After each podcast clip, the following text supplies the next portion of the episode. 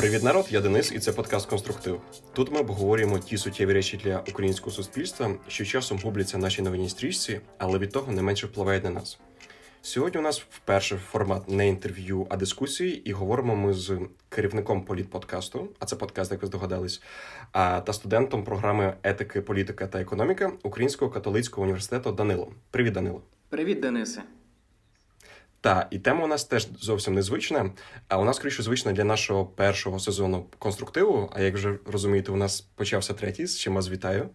А, сезон маю на увазі. І звучить вона так: неефективність Організації Об'єднаних Націй та що нам з нею робити. ООН критикують і за неефективність всі по суті кому не лінь, але ми будемо говорити. Е, ми теж будемо критикувати, але будемо говорити скоріше про те, як розібратися з тим і як е, виправляти це. Декілька хвилин про те, що таке Організація Об'єднаних Націй, що таке право вето, для того, щоб ви далі розуміли наш контекст е, рефлексій та дискусій. Організація Об'єднаних Націй створена після Другої світової у 1945-му, і до ООН входить зараз 193 е, держави, і по суті всі держави визнані світом, окрім Ватикану.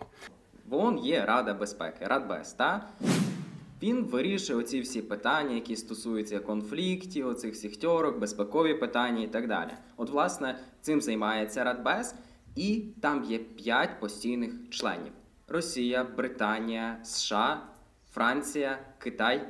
Вон і вони, ну не знаю, часто чи не часто, але в теорії і деколи на практиці можуть застосовувати це право вето. Якщо їм якесь рішення не подобається, вони можуть просто його заблокувати. А та у цьому подкасті загалом ми будемо говорити про недоліки ООН, про там критик, критика і таке далі. Але слід для балансу спочатку сказати, що ООН робить і робила дуже багато хороших речей. А, Зокрема, так абстрактних я вам скажу, воно. Продовжує і забезпечувала а, людей а, е, з бідних країн їжею, і зараз а, е, на їхньому рахунку приблизно 90 мільйонів людей з понад 75 країн світу. Вона допомагає біженцям. Вона проводить, е, допомагає проводити державам незалежні вибори. Ось щорічно це приблизно 50 країн. Тобто вона. Бореться за те, щоб дотримувалися права людини, і зокрема там є тих 80 угод та декларацій, які завдяки ООН прийняті. Тобто ООН в цілому роблять хороші речі, але знову ж таки повторюємо, сьогодні будемо акцентуватися на поганих речах. Та, ти тут, власне, якраз згадав про те, як ООН з голодом бореться. Я тут так, поки ми недалеко не відійшли, просто нагадаю, що саме ООН, продовольча програма ООН отримала Нобелівську премію миру в 2020 році. І нагорода цієї програми за боротьбу з голодом, який тільки почав наростати під час пандемії, оце цьому доказ. Грубо кажучи, перш за все, нам потрібно нагадати структуру в ООН є Генеральна асамблея, ну тобто це таке місце, де збираються усі усі ті 193 держави, де вони просто мають по одному голосу і голосують за певні речі. Є Рад безпеки про те, що говорив Данило, згадував. А і ось це єдиний орган а, усієї ООН, які рішення якого є обов'язковим для всіх держав.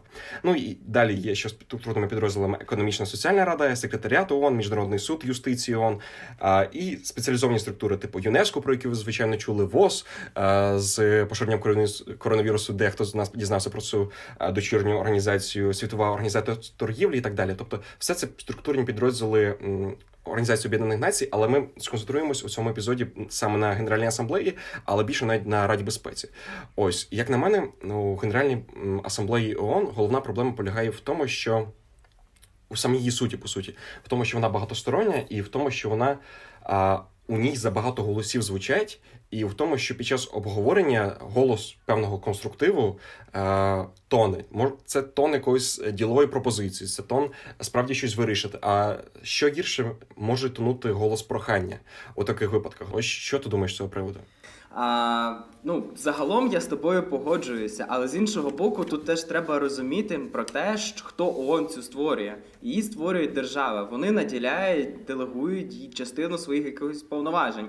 І тут, власне, та про суверенітет, оці всі штуки. І ні тоді, коли створювалися всередині 20 століття, ні зараз країни не дуже то хочуть віддавати значну частину суверенітету, щоб ООН могло щось вирішити, тому що країна так вирішила, і зобов'язати до чогось країну. Та? Тобто ніхто не хоче з цим втрачатися. А ми особливо мусимо врахувати, що ООН це не тільки якісь там правильні країни, там США, Британія чи ще хтось. Тут також і умовна не знаю Росія, та тобто якісь такі країни, які дуже часто люблять порушувати правила. До речі, та сама та сама Британія, та сама інші країни, такі, які ми вважаємо розвинутими, вважаємо світовими гравцями в позитивному розумінні. Вони теж деколи грають на цьому, і деколи навіть ООН звертало увагу на те, що дехні де що. Звертало увагу на те, що деякі їхні дії вони не до кінця саме такими, як би їм хотілося би. Ну і відповідно, що будь-хто не хоче, аби якась організація, яку вони самі створили, була вищими за них. Тобто це такий, ніби природній порок. Да? От, але і це якраз дуже великий виклик. Те, про що якраз говориться, що має бути ООН, бо з одного боку є купа викликів, але й мало повноважень. І які ніхто їм не хоче делегувати. Оце якраз виклик, те, який стоїть перед ООН і взагалі перед іншими міжнародними інституціями. Так, я хотів це впустити в нашу дискусію трішки пізніше питання про це, але зроблю це зараз, тому що це доречно. Декілька кроків назад зробимо. Давай так. Фактично, по суті, наскільки я читав, і наскільки я розумію, це питання, яке зараз озвучу, розділяє всіх теоретиків міжнародних відносин на два табори. І знову ж таки, воно пов'язане навіть з філософським питанням людської натури, людської сутності. Ну тобто, чи віримо ми в те, що люди можуть працювати, тобто вони прагнуть до співпраці, не маючи якихось секретних цілей в голові? Розумієш про що я? Якої ти думки тут? В теорії можуть, якщо їх щось об'єднує. Але тут вже питання того, чи їх щось може стало і постійно об'єднувати. Так? Тобто є певні інтереси, згідно з якісь певні цілі, які хочуть країни досягти, вони об'єднуються. Так? Але ж ти ну, дуже важко по всіх питаннях завжди об'єднати всі країни. Ну, Наприклад, з пандемією всі хочуть боротися, незалежно від того, чи це Росія, чи це хто. так? А так, це зрозуміло. По глобальних ми об'єднуємося для того, щоб побити спільного ворога. А в що стосується мене і відповіді мого мо, моєї відповіді на це запитання, я скоріше схильний вважати, що ті питання, які стосуються, які контроверсійні, суперечливі, які стосуються задівають так чи інакше внутрішню політику держав, вони схильні скоріше. Е, звертати увагу на свої внутрішні проблеми, внутрішню політику, ну тобто, як би їм в першу чергу було вигідно, так і вже лише в другий пріоритет ставити те, що було вигідно міжнародній спільноті, і за рахунок цього відповідно приймати, не приймати певні рішення, тобто акцентуючись на власні інтереси. Ти погоджуєшся чи ні? Дуже хороше питання, і на нього справді слід трохи поміркувати. Ну, загалом, насправді, якщо так глянути, ну я насправді трохи оптиміст, але можливо в цьому подкасті буде більше реаліст чи песиміст. Тобто, дуже часто в політиці, міжнародній політиці відіграють саме якісь такі принципи користі, зиску чогось. Та? Тобто, не знаю, там політика це free trade, там хто виграє, той типу виграє, та щось такого плану. Але. Ну тут все доволі неоднозначно, по-перше. Тобто бувають і інші якісь випадки, коли країни єднаються задля спільного блага. Навіть сам факт створення ООН це доводить. Та? Тобто, можливо, їм це не до кінця доводиться робити, та? але люди цього прагнули. Та? Крім того, є ще інша сторона медаля, яка полягає в тому, що коли вже мова йде про якесь, не знаю, там питання життя смерті, ще чогось, то тоді точно ніхто не буде думати про якісь е, такі свої маленькі інтереси своєї країни, та та знову ж таки протистояння там в Другій світовій війні, от такі всякі такі штуки. Та тут ми з тобою розходимось, правда. Я скоріше, ну так як я і казав, схильно вірити в те, що вони рідко поступаються внутрішніми інтересами для блага більшості, і залишимо на цих позиціях поки що. А далі давай поговоримо про те, ти ж розумієш, що в Генеральній асамблеї кожна держава має по одному голосу. Тобто жоден фактор, там ні демографічний, ні географічний, не впливає на те, скільки голосів вона має у Генеральній асамблеї. Тобто одна держава, один голос, все зрозуміло. І тобто будь-яка маленький островочок в Тихому океані має скільки ж голосів, тобто один, як, наприклад, Бразилія. І як на мене, це видається несправедливо зовсім. Ну, тобто, не те, що несправедливо, скоріше а, варте реформування. І я щось так подумав, звичайно, це на у форматі якоїсь ідеї, що чому б не зробити умовних тисячу голосів, і потім відповідно напевно демографію скоріше ніж географії розподілити їх певним чином, щоб держави мали певну кількість голосів за собою відповідно до тої кількості населення, яке вони представляють. Я так розумію, ти хочеш, щоб. ООН, по-перше, та став такою дуже сильною структурою, яка може вирішувати, мати більше суверенітету над державою, ніж там та влада. А по-друге, аби китайці все в ній вирішували. Та ти до цього хилиш? Я тебе трохи не так зрозумів? А, Ні, скоріше я не про надання нових е, діапазонів, нових е, аспектів влади для Генеральної асамблеї, а скоріше про справедливий розподіл місць голосів у Генеральній асамблеї. Тобто, е, залишаючи повноваження ті, які є, просто справедливіший розподіл, на мою суб'єктивну точку зору, суб'єктивніший розподіл. Ось про я про що.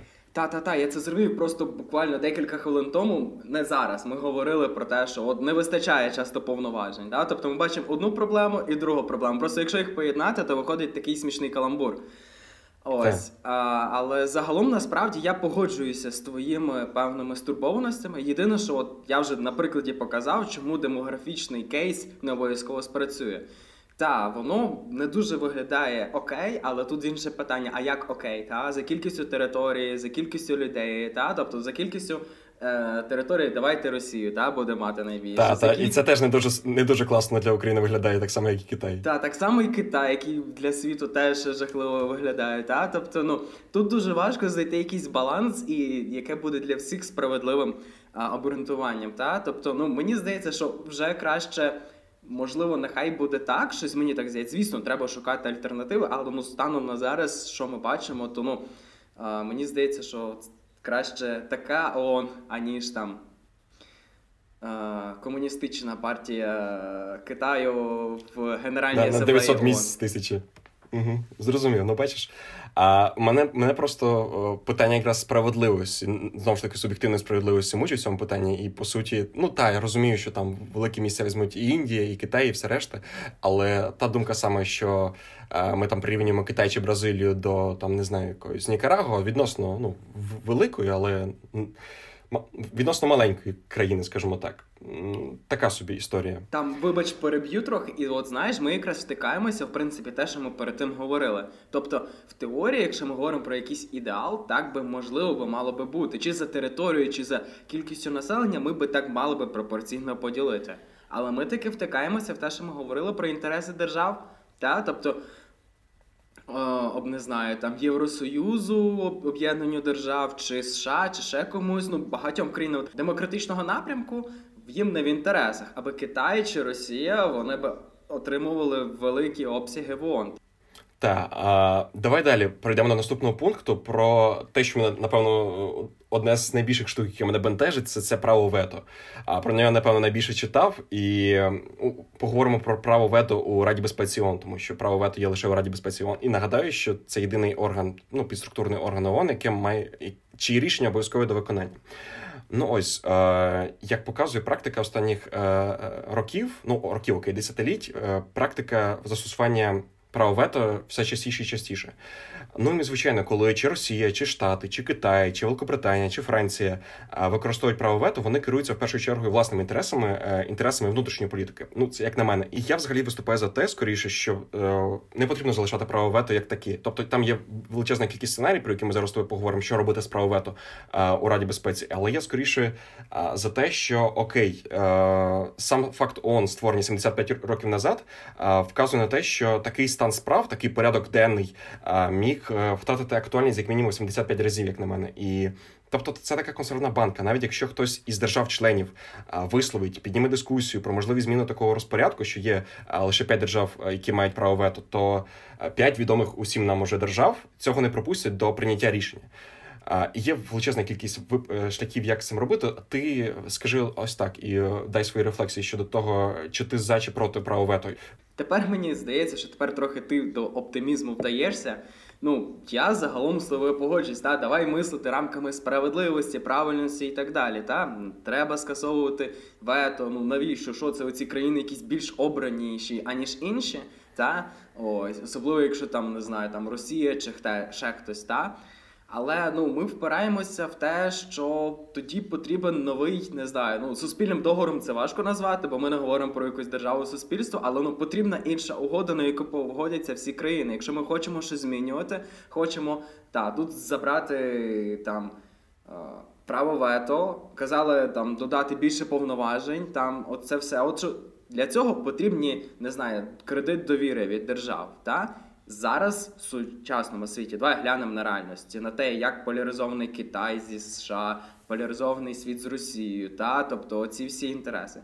Зараз навряд чи хтось це всім мінус намагатися якось відмовлятися від якихось від якихось політичних преференцій, та які вони отримають від зарішнього стану справ. Тому ну в ідеалі я абсолютно з тобою погоджуюся, але ми впираємося просто в те, що ООН і ці всі міжнародні інституції, і ці всі міжнародні інституції вони стоять на дуже крихкому ґрунті, просто на визнанні того, на те, що їх визнають держави, члени, і все.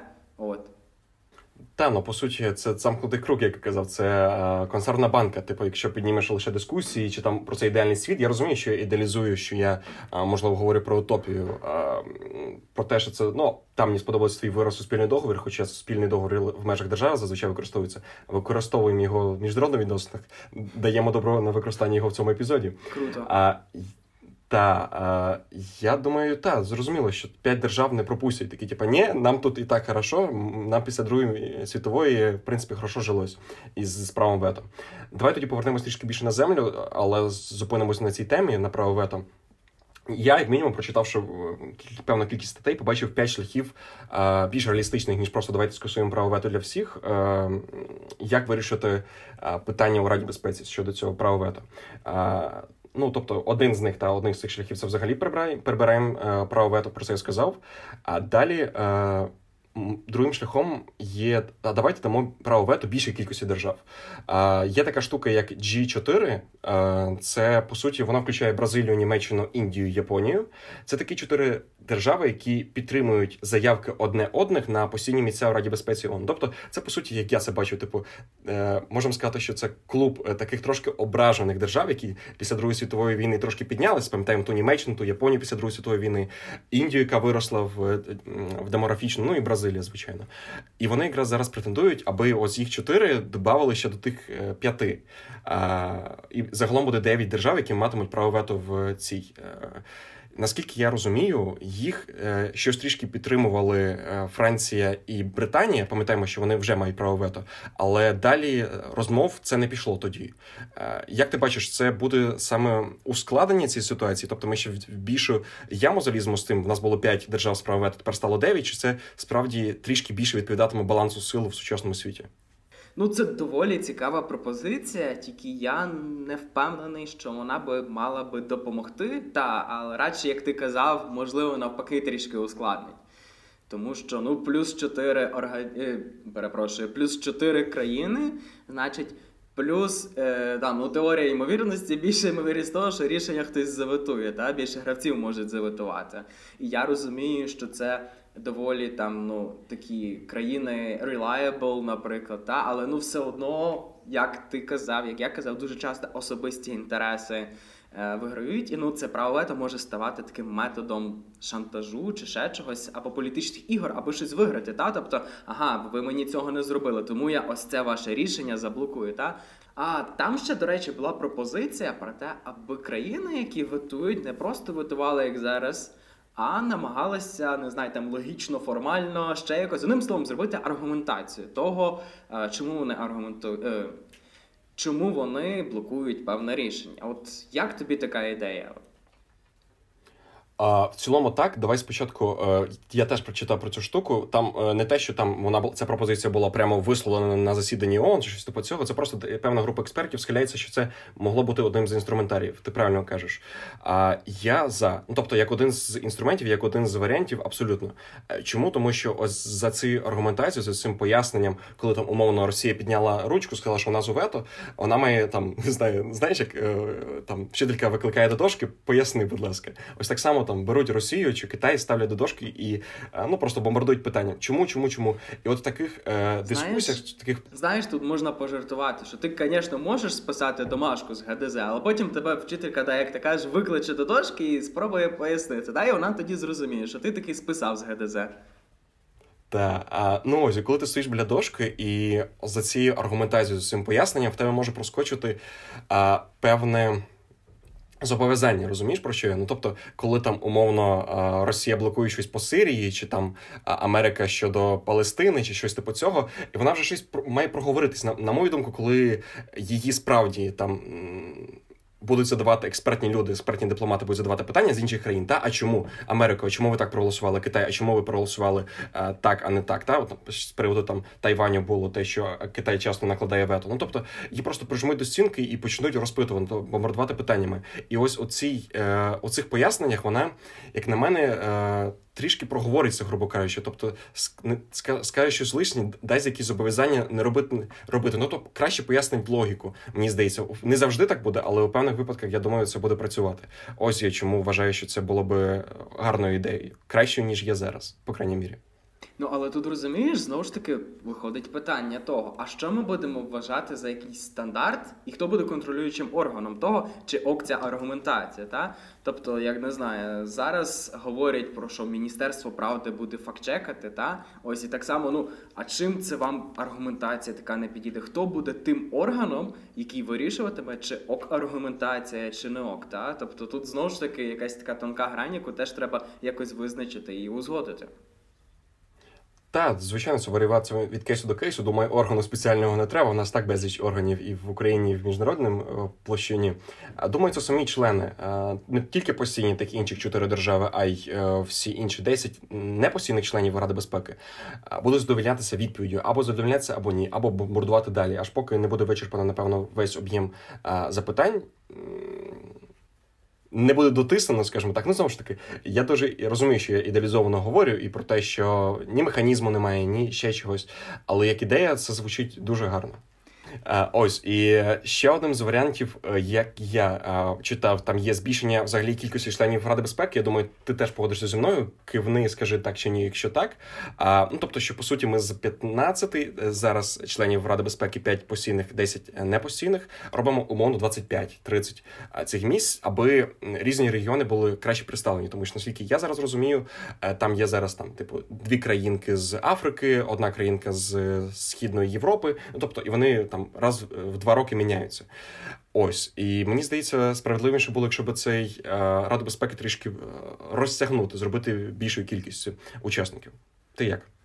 В мене взагалі щодо реформ ООН і інших інституцій на даному етапі розвитку світу суспільства дуже багато питань. Тому от я власне теж не впевнений.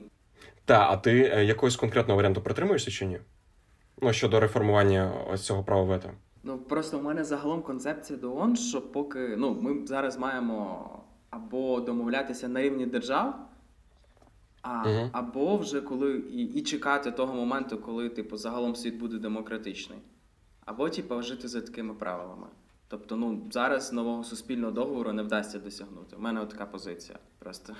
Я взагалі розглядаю більше якраз цей третій шлях, який ми ще десь на початку відкинули. Тобто, можливо, це якийсь лонгран, але мені здається, що саме це в принципі право вето, воно є дещо зайвим. І от, власне, можливо, так, зараз, як ми говоримо, ключові гравці цього точно не погодяться на цей шлях. Я думаю, а, але я думаю, що в перспективі це те, що ми будемо прагнути. Бо хто знає, як обернеться якісь реформування або збільшення кількості членів, або ще щось. Воно може обернутися в ще щось інше. Тому от в перспективі я дивлюсь на таке. Тобто, ти по суті за те, щоб е, чекати, поки всі країни, ну не всі, більшість ще більше країн стане більш демократичним і зможуть більшою потугою протистояти цим п'ятьом державам, і лише тоді справжні реформи без насилля, без якоїсь там ворожнечі можна буде просувати. Тобто, ти за те, щоб зараз ну величезну кількість пакет реформ відкласти до кращих часів. Правильно я тебе зрозумів? Чесно кажучи, якщо говорити короткостроково, як ти кажеш, звертати увагу на якісь такі штуки, мені здається, що знову ж таки ми не знайдемо досить підтримки заради ось цього аля нового суспільного договору. Тому це десь має залишатися десь на майбутнє. Тому десь найближчим часом нам не вдасться організувати блискавичні реформи. Ми за декілька секунд продовжимо дискусію. А зараз одна маленька, але важлива деталь. У конструктиву є телеграм-канал, де, окрім епізодів, ми публікуємо багато інших корисних матеріалів. Це, наприклад, короткі текстові вижимки інтерв'ю або ж додаткові матеріали, щоб ти глибше занурився в тему. І ще наші гості часто рекомендують круті книги та фільми. І я вже мовчу про інші приємні плюшки, які тебе там чекають. Тож прямо зараз став цей подкаст на паузу.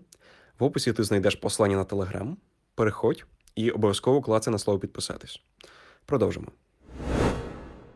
Твої конфлікти це одна зі сфер, там, де ООН дуже активно намагається вирішувати, там, робити мир і так далі. От з того, що ти знаєш, що ти пошукав, загалом, на твою думку, ООН справляється чи не справляється? І якщо не справляється, то чому?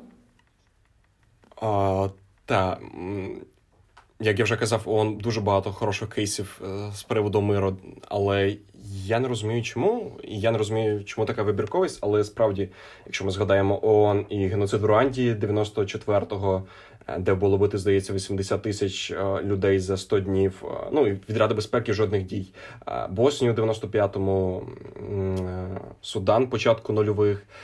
Це всі ті випадки, які вказують на те, що у миротворчих місіях, у політичних чи військових ООН не завжди здатна справлятися. Як на мене, головна причина тут криється в тому, що деколи не вистачає реакції на події. Тут дуже можна довго розкривати цю тему, але я постараюсь і коротко, і лише у двох факторах. По перше, я думаю, що насправді відсутність деколи політичної волі знову ж таки е, і впливає оце право вето, коли певна держава може підняти ручку і сказати ні. Е, там ми стопоримо це рішення і воно далі не піде.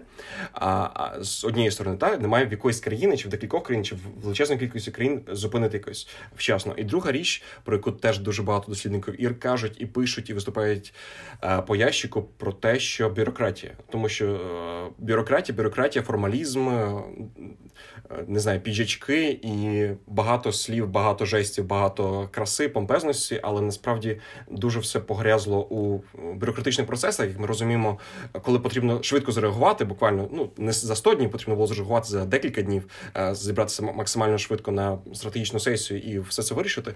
Бюрократія дуже все стопорить. Ось як на мене, ці два фактори якраз е, дуже стопорять швидкість реакції на події, і за рахунок цього дуже багато моментів втрачаються.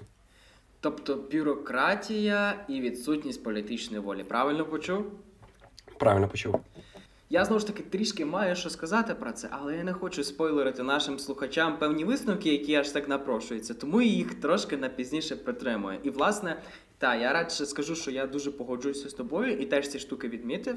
Лише хочу зі свого боку подати, що те, що я знайшов, то загалом можна там поділити конфлікти, які вдається ООН вирішувати, які ні, на такі дві групи. Тобто, якщо ми говоримо про маленькі конфлікти, там чи там квазі держави, терористичні угрупування, напівдержави, які ну там зовсім маленькі, не мають впливу і по факту не є державами. Одним словом, якщо це якась більше ну якась така локальна річ, то тут ООН дуже легко спрацьовує.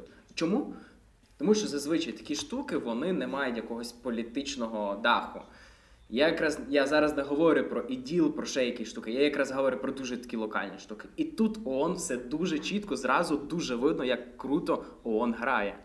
Ось, але як тільки ми говоримо про якісь миротворчі місії, да, там Боснія, Герцеговина, ще якісь ось такі речі, та чи там якісь більші терористичні організації, там, де вже є якийсь конфлікт інтересів, ще щось, одразу ООН е, має якусь певну зупинку. От. І так, це дуже цікаво. Тобто нема інтересів, нема проблем з вирішенням конфлікту. Є якісь інтереси, одразу зупиняємося. Ну, тут можна якраз другий висновок зробити, якщо немає інтересів сторонніх держав, то політичного даху, як ти гарно висловився, тоді е, конфлікти або ну ці проблеми точкові, дуже точкові, дуже локальні, дуже маленькі. А тільки у разі політичний дах з'являється, вони трішки починають рости в масштабах е, і територіально, і так далі. Тобто і такий висновок теж можна зробити. Окей, другим поінтом ми поговоримо про методи та результати ООН у втіленні сталих цілей розвитку. Можна до речі, пояснити, що таке е, ці сталі цілі розвитку? Ну, якщо спробувати простою мовою, то це є такі найбільші виклики, які світ е, через призму Організації Об'єднаних Націй домовився, над якими треба спільно працювати заради збереження світу, спільного блага, ось всяких таких штук. А тепер бліц теж для тебе, Денис. А ну скажи, які там. Які ти там цілі пам'ятаєш, в принципі, з тих цілей сталого розвитку? Ой, я відкривав його, напевно, тиждень назад. Останній раз. З тих, що пам'ятаюся, точно тих дві, які ми сьогодні будемо обговорювати, це подолання бідності і зміна боротьба зі зміною клімату. Є ще там якісна освіта, є ще там навколишнє середовище, але це вже проговорив. Є ще там, напевно, здається, окремо виділяється збереження прибережної зони, щось таке, збереження морського морських ресурсів, скажімо так. Я звичайно не тими словами, які написані на сайті, але близько до тексту. А ще що там? Подолання голоду там точно є. Вони розрізняються з подоланням бідності. І що там ще пов'язано з економікою? Є тобто, партнерство тобто, інфраструктура. заради стійкого розвитку, відповідальне вот. споживання, гендерна інфраструктура рівність, купа всього. Так, тобто це дуже купа, такий купа. глобальний документ. Це дуже глобальні такі штуки, які намагаються вирішити світ через ООН. Та. Але так, як сказав Денис, ми сьогодні будемо відштовхуватися від двох подолання бідності і боротьба зі зміною клімату. Але єдине, що там здається, поправ мене, якщо я не правий, е, ці цілі до 30-го року, правильно? Тобто, це не в нього в нього є чіткий дедлайн. Так, 2015-2030. То що там по подоланні бідності, Денисе? Ой, ти думаєш, я прям пам'ятаю, що вони домовились зробити. Я конкретно точково не знаю, які програми, які саме кроки. А, Я насправді знаю, що вони загалом декларують подолати бідність, але тут можна поставити питання іншим: а чи можливо побороти бідність як таку? Та? А, Там до останньої людини, яка голодувала, чи якщо ми говоримо не про голод, а про бідність, що остання людина, яка бідна. Та мені тут якраз цікаве інше питання про те, чому о, чи насправді гуманітарна допомога та для бідних людей, зокрема в Африці, ми ж уявляємо собі таку картинку. Чи ця гуманітарна допомога приводить до розвитку, чи навпаки іноді погіршує ситуацію? Е, і тут я натрапив на цікаву статтю і е, від е, професора Принстонського університету, професора економіки та міжнародних відносин, і там Нобелівського лауреата 15-го року, здається, він говорить про те, що якщо країна реально не хоче змінюватися, то не потрібно їй давати гроші, бо ця фінансова підтримка лише може призвести до консолідації корумпованої еліти, корумпованої влади. Тобто, якщо ми бачимо, що якась країна азіатська, е, там південноамериканська, африканська чи будь-де інше, там корумпована влада, корумпована верхівка, яка сидить. Десятиліттями, то напевно не потрібно давати. І ти розумієш, що на шальках цих терезів з однієї сторони ми не будемо допомагати а, грошима ООН а, цим людям та цій державі, цьому народу. А, а з іншої теоретично ці гроші можуть використати корумпована влада. Розумієш, от якої точки ти притримуєшся? Можливо, хтось з наших слухачів читав книжку, чому нації занападають. Там, на прикладі Афганістану, якраз це саме і показують. Там, де величезна кількість е, допомоги від міжнародних організацій приходила саме в країну, але вона розбазарювалася там. І, до речі, не тільки через корумпованість чиновників, а й через настрій населення, тобто їм давали реформуйтеся, ставайте кращими. Але автор приходить до висновку того, що дуже важливим для реформування є власне внутрішній потяг країни. Та? Тобто, чи люди і держав, чи люди і державники там хочуть цього. А якщо цього немає, то ви можете скільки хочете туди давати грошей, і ніхто там нічого не зробить. Так, це хороша штука. Ти мені нагадав одну річ, одну історію. Зараз я про неї розповім. Лише спочатку е, скажу е, оцього цитату Агноса Деатона, якщо я правильно провів е, проспринував його ім'я цього принстонського професора. Він говорить про те, що по суті у нас є моральна відповідальність, та як світової спільноти, як у держав за те, що ми. Е, як забезпечені держави, маємо робити щось з тими людьми, які бідніші за нас, з тими державами, які бідніші за нас. Але тут я з ним погоджуюсь з тим, що в нас є також моральна відповідальність, яку ми е, також несемо, яка полягає в тому, щоб не нашкодити їм. І ця велика допомога якраз може нашкодити цим державам. А та історія, про яку я згадав, ось я правда не пам'ятаю, чи це робив ООН, чи це робив якась справді державна, ну міжнародна структура, чи робили якісь приватні uh, non-governmental organizations, uh, неурядові організації.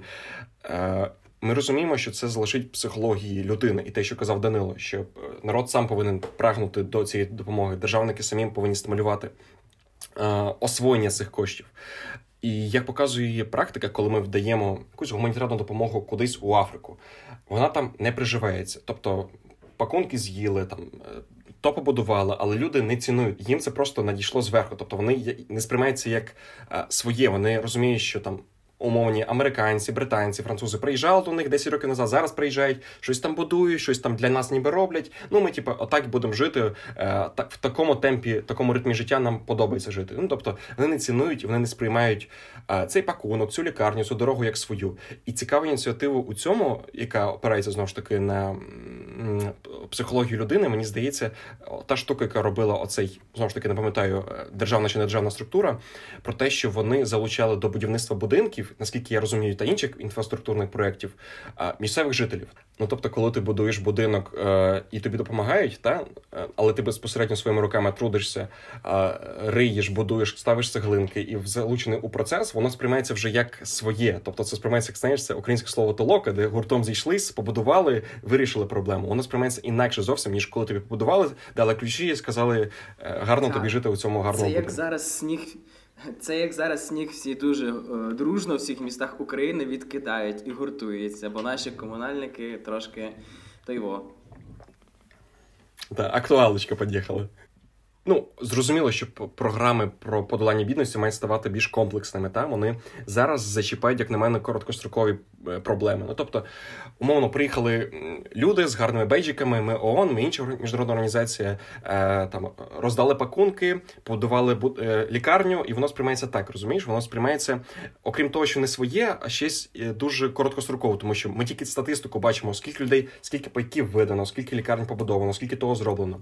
А далі скільки там не знаю, тих лікарень просто розбомбили, чи скільки там за рахунок якихось там забобонів е, в Африці люди бояться вчитися, бояться давати дітей і давати вчитися через те, що ну, типа, а на що? Ну, тобто, скільки там цих шкіл побомбили, типа розбили. Ну, тобто, в такому форматі ми такою статистикою майже ніколи не потрапляє на очі. І так, має ставати більш комплексним. Маємо знати і про подальшу долю цих проєктів, і про вибудовування інфраструктури, і думки про нас мають бути про довгостроковий ефект, якщо мова йде про це. Ти як гадаєш? Я абсолютно погоджуюся з тобою. Щодо корупції, тут просто ще додам просто історію, щоб наші слухачі розуміли масштаби, як взагалі це все працює. Тобто є е, гуманітарка, її отримують відповідно політики, влада. І далі що вони з цією гуманітаркою роблять? Якщо ви подумали, що вони її роздають людям, то ви не вгадали. Вони її продають. І більше того, вони вбивають місцеве господарство. Чому? Тому що вони продають гуманітарку за дешевшою ціною, аніж виробляють на місці. Таким чином вони ще вбивають місцевий бізнес. Розумієте, який це просто українська Клас. корупція, воно все просто дуже десь далеко ховається, порівнюючи з цим. От.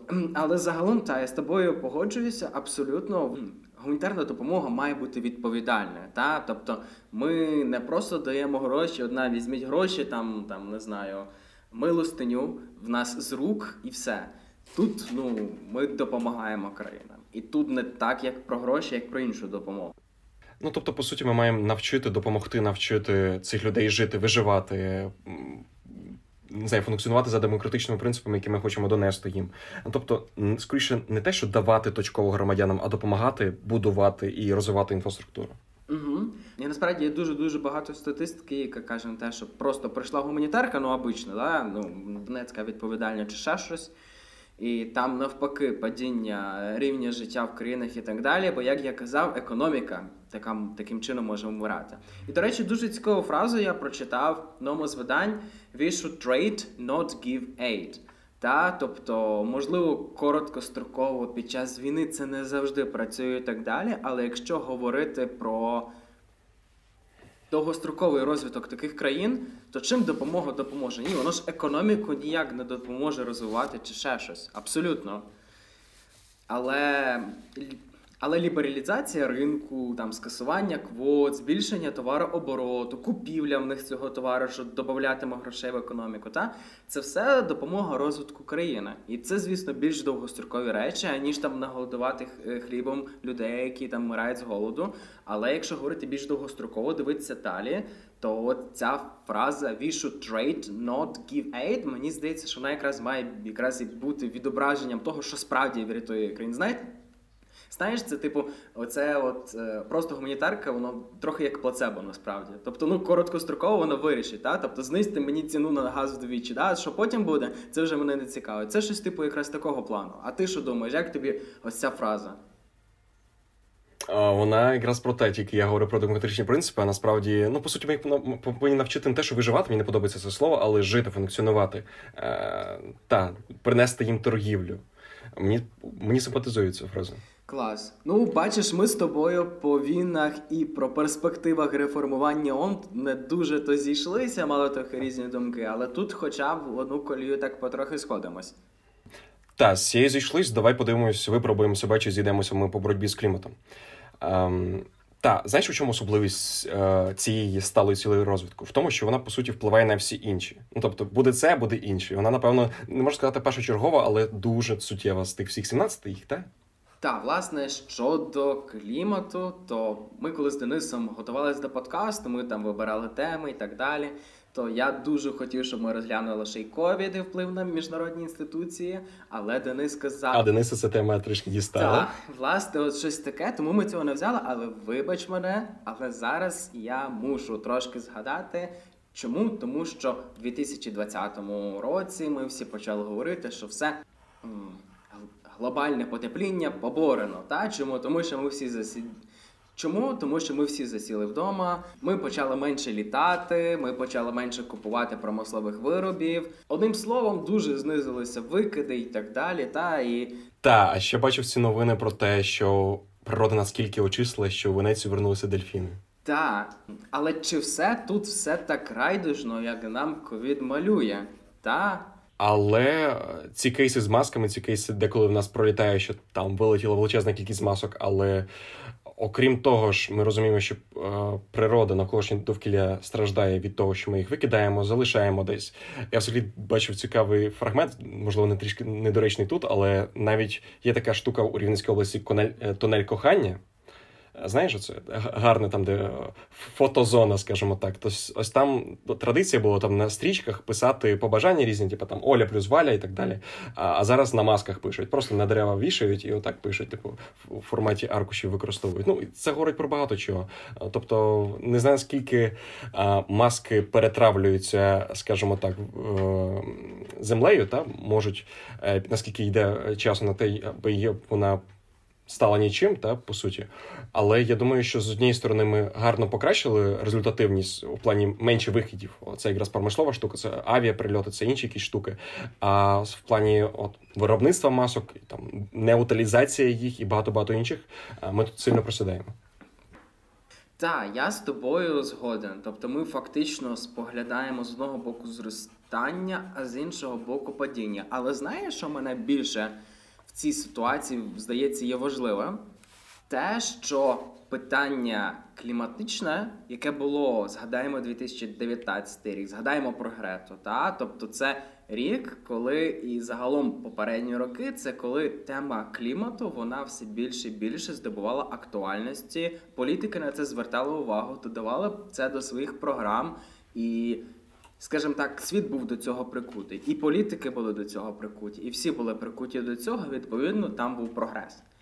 Зараз же ми просто ситуації так склалися так, що ми зменшили, та? але це не є нашою заслугою. Те, як ООН доклалося до цього, чи ще щось. Та? Якщо ж ми глянемо про політичну повістку по урядах там світових країн та топових, то екологічна повістка вона трохи там впала. Ми як людство через пандемію в плані боротьби з кліматом трохи програли. Ну а що ти з цього плану думаєш? Я скажу, що ми точно не просунулись, тому що ця повістка, ця едженда відсунулась на другий план. Вона трішки набрала набрала обертів, як ти кажеш, Грета, ООН і так далі. А далі трішки інші у нас е, штуки, і навіть якраз у ці перші місяці мені здається, люди забували про маски. Держава про це була сконцентрована на медицині, на там не знаю, там на ліжках, на інших на інших штуках. А ось а куди дівати маски? Мені здається, перші місяці там величезна кількість була ну. Не туди утилізовано, скажімо так, ці маски. Тобто, ми відклали це питання а, на другий план, взагалі, як світова спільнота. Від того, я думаю, ми точно не просунули за цей рік, за 20-й маю на увазі, в плані боротьби клімату наскільки. Ось, але мені теж не подобається, що політики там міжнародного штибу чи українського використовуватимуть це. Зокрема, якщо ми говоримо про ООН, про те, що ой, блін, ми не змогли виконати цю цілю 30-го року, тому що там у нас було коронавірус і там були маски. Мені не подобається, що це може бути елементом виправдання себе саме. Так. Так, ти, до речі, згадав про ті самі маски і коталізацію. То я ж тобі нагадаю про те, що ну я не знаю, як ти, але я от громадянин України, я не сильно часто чую про утилізацію масок. Так? І це Україна, це ще така плюс-мінус ну, розвинена країна, якщо порівнювати там з Гватемалою і так далі. Так? І виправданим це точно не має бути. Тобто, ну ми не даремно сфокусувалися на цій цілі, і багато хто про неї говорить, тому що скоро не буде на чому жити. Та, я розумію, пандемія вимагає багато ресурсів, та, але знову ж таки це про короткострокові і довгострокові якісь речі. Та? Тобто про довгострокове не слід забувати, роблячи щось короткострокове. Звісно, тут знову ж таки ми починаємо говорити про якісь там політичні впливи чи ще щось такі штуки. Чому? Тому що політики сконцентровані на те, аби переобратися в всіх демократичних країнах. Правильно? А навіщо їм, щоб переобиратися, говорити про клімат, якщо люди цього не відчувають, що зміниться це зараз? Ми це працюємо на майбутнє, і це їм не допоможе в карму політично.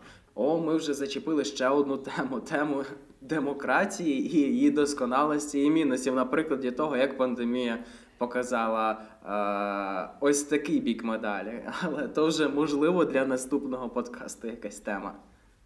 Ось коли ти говорив, якраз згадав е, штуку, така, яка називається феномен безпілотника, здається, Free Rider Problem. Ніякого не безпілотника, я мав на увазі проблема безбілетника, або її ще називають проблема безкоштовного проїзду. Просто обмовився. Це по суті е, такий феномен, коли е, який проявляється в діях споживача певного суспільного блага, який намагається ухилитися від сплати за користування цим благом. Ну тобто, коли ми говоримо, переносимо це, острополюємо, наприклад, е, клімату, то типу е, е, Кіовський протокол, цей парижський новіший деякі країни ухиляються від виконання певних цілей. Та це дуже схоже на українське, типу «Е, моя хата з краю, і знову ж таки на українське якось воно буде, розумієш? Тобто якось проскочу, знаєш, оце як як е, людина без квитка у львівському е, трамваї з Сихового центр. Ми та я просто їздив там дуже часто цим часом. У Львові мені не казав. Ось.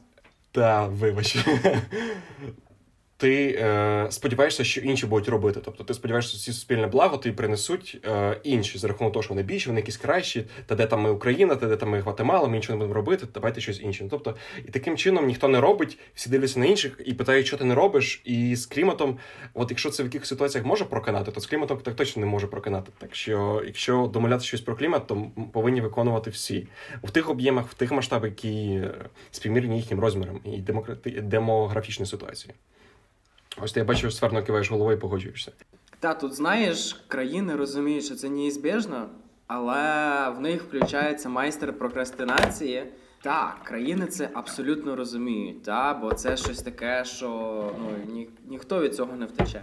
Але ну короткостроково поки можна почекати. Та відповідно погравши собі на політичний бенефіт, та? ну то чому б не прокрастинувати? Та? Тобто, ну так всім ліпше, і люди не будуть запарюватись над тим, щоб е, сміття сортувати.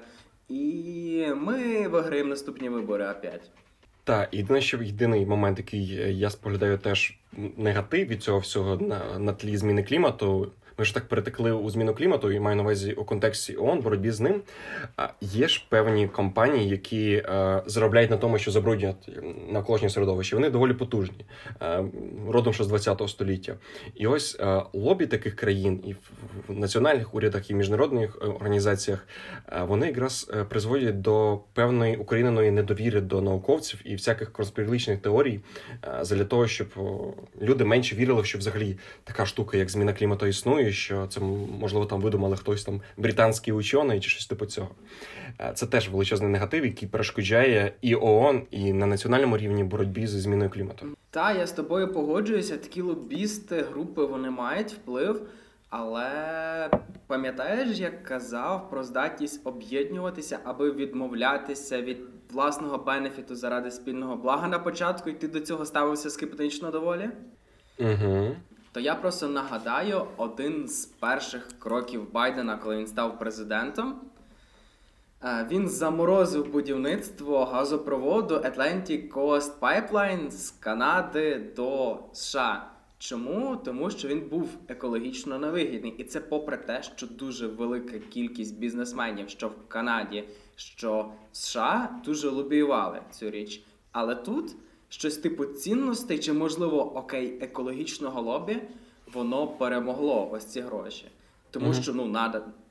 Або, можливо, е, бажання сподобатись виборцям на початковому етапі. Ну, ну, можливо, і так. Але мені здається, що якщо так, то це дуже дорога ціна заради того, аби сподобатися виборцям. Але, але у будь-якому випадку, тобто тут щось типу цінностей, воно переграло великий бізнес. Тобто маємо і таку тенденцію.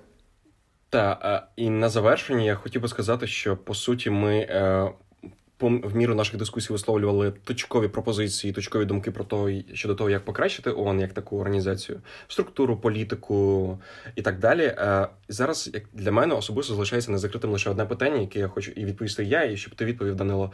А ти за те, щоб будувати якусь альтернативу міжнародній організації ООН, е, чи реформувати ООН, чи взагалі можливо ти інший бачиш вихід цього кута? Йой, дуже філософське питання, таке футурологічне, але я трішки не футуролог, та тому я коротше тобі уступлю місце, тому давай розкажи спочатку ти. Вау, це що за карта така, що переводить стрілочки на мене одразу? А я за те, щоб реформувати. Тобто я розумію величезна кількість ресурсів, грошей, е, потенціалу втраченого часу, що важливо, піде на те, щоб окей, там закриваємо Лігу націй 2.0. Розум, пам'ятаємо цікаву історію з Ліги націй після Першої світової війни, така міжнародна організація, яку яка була попередницею ООН. А, і зараз закриваємо ООН, кажемо, окей, будуємо все знову. Та можливо, це легше.